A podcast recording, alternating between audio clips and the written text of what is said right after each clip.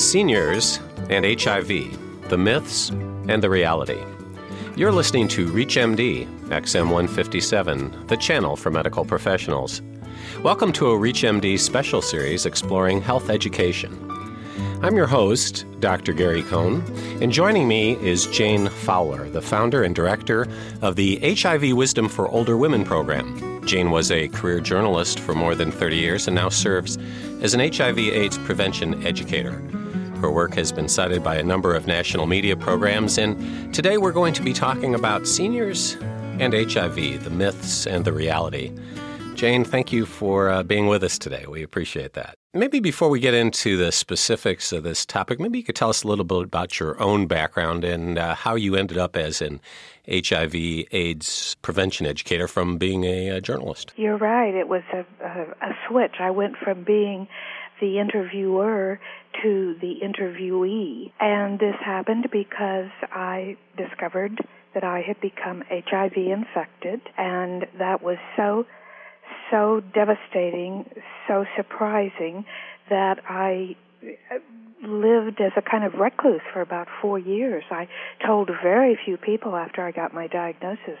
Then I decided that I wasn't helping myself or anyone else, and since I had the ability to write, the skill, that perhaps I also could speak and that I could best make something better out of a bad situation by trying to reach out to others, to the general public, to anybody who would listen about the transmission and prevention of HIV, especially in seniors. In your previous life, I assume you hadn't specialized in healthcare or prevention or any of those things before? I did not. I was a general assignment reporter, a feature writer. I eventually specialized in, in food writing, in fact. So this was a departure, but it was a way for me to do something. When you decided to do that, what did you find was the, let's say, the lay of the land? Had there been much education about the issue of, of seniors and HIV AIDS? No, very little, and there's still very little for that matter. And it began with the establishment of an organization called National Association on HIV over 50. That was back in 1995. This happened at a conference I attended, and I wanted to become involved. Most of the members the founders, the group that founded this organization, most of them were professionals. They were case managers, they were in the aging field, um, whatever. They were not infected individuals. I was one of the few infected individuals, but I thought with my experience as a journalist, knowing how to interact with the media, that I would be a good person to be an active member of this board, and they, the board members felt the same way, and that's how it began. Tell us about some of the first steps that, as a board, you proceeded to do in the way of education. We set up a website. We had a conference or two. We tried to, whenever we saw an opportunity to speak at any kind of conference, especially at an HIV conference, where there would be no no sessions to target older people or at aging conferences like the American Society on Aging, that kind of conference where in the past there had been no sessions on HIV, or few, if any, and we would attempt to become speakers to lead a session on this issue to open people's eyes. Was there much resistance to that? Were you considered to be irrelevant or very relevant? How were you first responded to? I, I hesitate to say resistance, but we found that for the most part our abstracts, our proposals to give sessions were not accepted. And that if accepted, and over the years this has improved, but if accepted, a group of us would go to do the session and we had very few people attending the sessions. I'll never forget an ASA conference in San Francisco where there were six of us on a panel sitting at, in the front of a room. This was a conference attended by probably 2,000 people, and there were six of us on the panel, and in the audience there were 12. What do we know now about incidence and transmission rates, or, or do we know much about that? We don't know as much as we should. We do know that the rate of infection is increasing in seniors, and that's primarily through heterosexual infection. The rates of AIDS cases, according to the CDC, are increasing in people over 50, but now part of that is due to the fact, thank God, that a number of younger people or a number of people who contracted the virus as 30 year olds, 40 year olds, whatever, are now living on and becoming older. And so that adds to the, the numbers that the CDC is seeing. These are not people who were infected at age 50 or older, as I was. I was infected at exactly age 50. But people who were infected in their younger years and, as I say, thank God, are living on. For those of you who are just tuning in, Welcome to a special series exploring health education on ReachMD, XM157, the channel for medical professionals. I'm your host, Dr. Gary Kohn, and I'm speaking with Jane Fowler, and we're discussing seniors and HIV, the myths and the reality. So, Jane, you were telling us a little bit about uh, incidence rates and uh, how we're getting some of that information now. You've spoken in the past about the fact that perhaps we're not testing seniors as much as younger age groups. So, is, is it possible that we don't really know what the incidence is? Absolutely. We might have a good count on the number of full blown AIDS cases, of people who are are really ill. But those of us who are simply HIV infected and going on with our lives and maybe haven't even been tested, these are the people that we're concerned about as well as keeping people from becoming infected, but the people that we don't know are infected.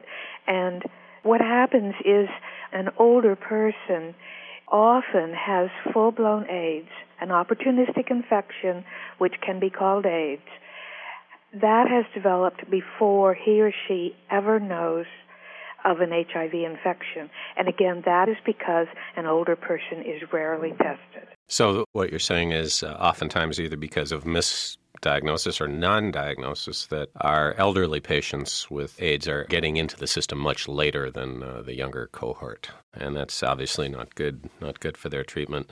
You've shared these thoughts and feelings in your own story with both lay and medical audiences. What kind of response have you got from your i'm specifically interested in your medical audiences. Are people surprised? They think it's credible? They're very surprised and i'm sorry to have to say that it's difficult to reach medical audiences. Medical providers still seem to think that this is not a disease that, that affects the quote elderly. Most of us understand that the primary transmission routes that we think of in the younger groups are, are sexual transmission, intravenous drugs, blood transfusions, and the like.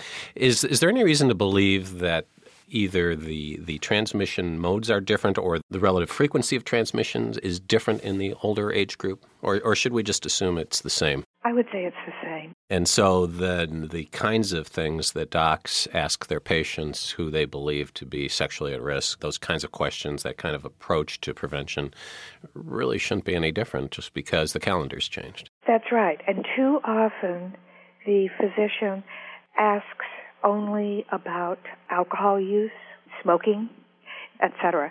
Very seldom are sexual or drug histories taken of older people. And we just feel this has to change. And if the docs, as you call them, aren't mm-hmm. doing it, then we would hope that the senior citizens going in for an appointment might bring it up. For those of you who are just tuning in, welcome to a special series exploring health education on ReachMD, XM157, the channel for medical professionals. I'm your host, Dr. Gary Kohn, and I'm speaking with Jane Fowler, and we're discussing seniors and HIV, the myths and the reality. You have, over the years, uh, been involved in a number of educational efforts to bring this message to the outside world. And do you have any way of measuring uh, the efficacy of those efforts? Have you published in any fashion, like we've done this and therefore this changed, or is it is it even measurable? I don't think it's measurable. I occasionally hear from people that my message has reached them and they've changed their attitudes or or their actions in regard to sexual encounters or for that matter drug encounters. But no there's no way to measure. Do you have a sense anecdotally even what kind of things work best and what kind of things are not so efficient in terms of education and prevention efforts? I have found that having someone like myself who's older who has become infected is willing to stand up and talk about it, explain how that happened and how it could have been prevented, what other people need to know about this, is perhaps the best way. For an older audience to see a similar face, an older, wrinkled face of a person living with HIV, that makes more of an impact than just a professional standing up and talking about it, I believe. You know, it's interesting because that's uh, very analogous to how some substance abuse education and prevention programs got started. People would stand up, be recognized, say that that person looks like me, and therefore it's okay to talk about. So I guess that has worked for you. And of course, you've had some pretty broad exposure. Your work has been uh, cited on Oprah and CNN. Do you think that's helped any? Have you got feedback after those kinds of exposures? Well, yes, but not to the degree that I might have wished. But I, I will say to anyone that I am so grateful to the media. I do believe that my story getting out, what I have to say as an educator about transmission and prevention is being promoted in the media, and this is going to trickle down somehow and reach people. That is my hope, because it's not easy to assemble an audience of seniors to listen because they are in denial that this can affect them. They think it's a disease of the young, a disease of, the, of them, not us if you will, and it's, therefore it's often difficult to reach them. Then there's also the stigma. If they go to a program about HIV and somebody sees them there, well, of course, what's that person doing there as well? But there is that stigma about attending a program like this.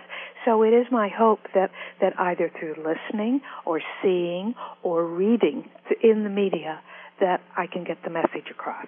I suspect you are, and I hope we are helping with that. I want to express my thanks to Jane Fowler for being our guest. We've been talking about seniors and HIV, the myths and the reality. I'm Dr. Gary Kohn, and you've been listening to a special series exploring health education on ReachMD XM157, the channel for medical professionals. To comment or listen to our full library of podcasts, visit us at reachmd.com. Register with promo code RADIO and receive six months free streaming for your home or office. Thanks for listening.